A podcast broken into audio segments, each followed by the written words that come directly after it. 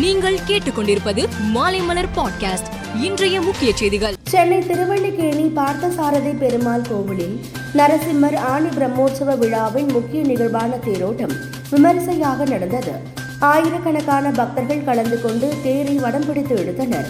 தேர் நிலைக்கு வந்ததும் பக்தர்கள் தேரின் மீது ஏறி சாமி தரிசனம் செய்ய அனுமதிக்கப்பட்டனர். நீட் விளக்கு சட்டத்தின் இன்றைய நிலை என்ன என்பதை தமிழக அரசும் ஆளுநர் மாளிகையும் தமிழ்நாட்டு மக்களுக்கு உடனடியாக விளக்க வேண்டும் என்று பாமக நிறுவனர் டாக்டர் ராமதாஸ் வலியுறுத்தியுள்ளார். இந்த விஷயத்தில் ஆளுநர் மாளிகை அளித்துள்ள பதில் நீட் விளக்கு சட்டம் இன்னும் ஆளுநர் மாளிகையில்தான் உள்ளதோ என்ற ஐயத்தை ஏற்படுத்துவதாகவும் அவர் கூறியுள்ளார் முன்னாள் அமைச்சரும் எம்பியுமான சி. வி. சண்முகம் டெல்லி சென்று அதிமுக பொதுக்குழுவில் நிறைவேற்றப்பட்ட தீர்மானங்கள் மற்றும் அதில் எடுக்கப்பட்ட முடிவுகளை தேர்தல் ஆணையத்தில் சமர்ப்பித்தார்.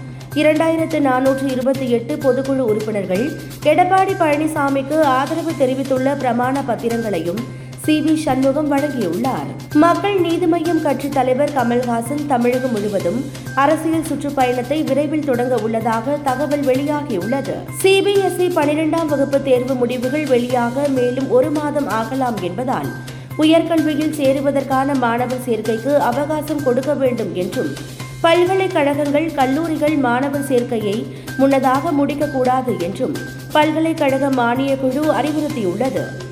இது தொடர்பாக அனைத்து பல்கலைக்கழக துணைவேந்தர்களுக்கும் கடிதம் அனுப்பியுள்ளது. இந்த ஆண்டு கேரள அரசின் பம்பர் லாட்டரி சீட்டின் முதல் பரிசு இருபத்தி ஐந்து கோடியாக உயர்த்தப்பட்டு உள்ளது இந்த பரிசு சீட்டு வருகிற பதினெட்டாம் தேதி முதல் விற்பனைக்கு வருகிறது.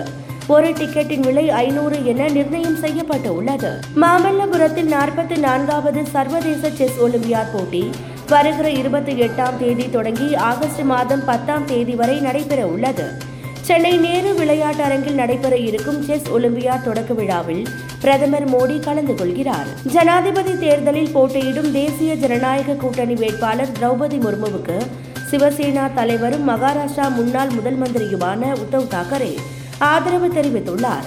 இதற்கு காங்கிரஸ் எதிர்ப்பு தெரிவித்துள்ளது. இலங்கையில் போராட்டம் தொடரும் நிலையில் பிரதமர் ரணில் விக்ரமசிங்கே அவசர நிலையை பிரகடனம் செய்தார். அதே சமயம் மாலத்தீவில் தஞ்சமடைந்துள்ள அதிபர் கோத்தபய அங்கிருந்தபடி இடைக்கால ஜனாதிபதியாக பிரதமர் ரணில் விக்ரமசிங்கேவை நியமனம் செய்துள்ளார். இலங்கையின் அரசு தொலைக்காட்சியான தேசிய ரூபவாகினியின் சேவை தற்காலிகமாக நிறுத்தப்பட்டுள்ளது. ரூபவாகினி தொலைக்காட்சி நிறுவனம் முன்பாக பொதுமக்கள் போராட்டம் நடத்தி வருவதால் சேவை நிறுத்தப்பட்டிருக்கிறது. இங்கிலாந்துக்கு எதிரான முதல் ஒருநாள் கிரிக்கெட் போட்டியில் இந்திய வேகப்பந்து வீச்சாளர் பும்ரா பத்தொன்பது ரன்கள் விட்டுக் கொடுத்து ஆறு விக்கெட்டுகளை கைப்பற்றி அசத்தினார். இதன் மூலம் சர்வதேச ஒருநாள் கிரிக்கெட் பந்து வீச்சாளர் தரவரிசை பட்டியலில் அவர் மூன்று இடங்கள் முன்னேறி முதல் இடத்தை பிடித்தார். இதேபோல் இந்திய அணி பத்து விக்கெட் வித்தியாசத்தில் இங்கிலாந்தை வீழ்த்தியதால் ஒருநாள் போட்டிக்கான அணிகள் தரவரிசையில் பாகிஸ்தானை பெண்ணுக்கு தள்ளி மூன்றாவது இடத்தை பிடித்துள்ளது. மேலும் செய்திகளுக்கு மாலைமலர் டாட் காமை பாருங்கள்.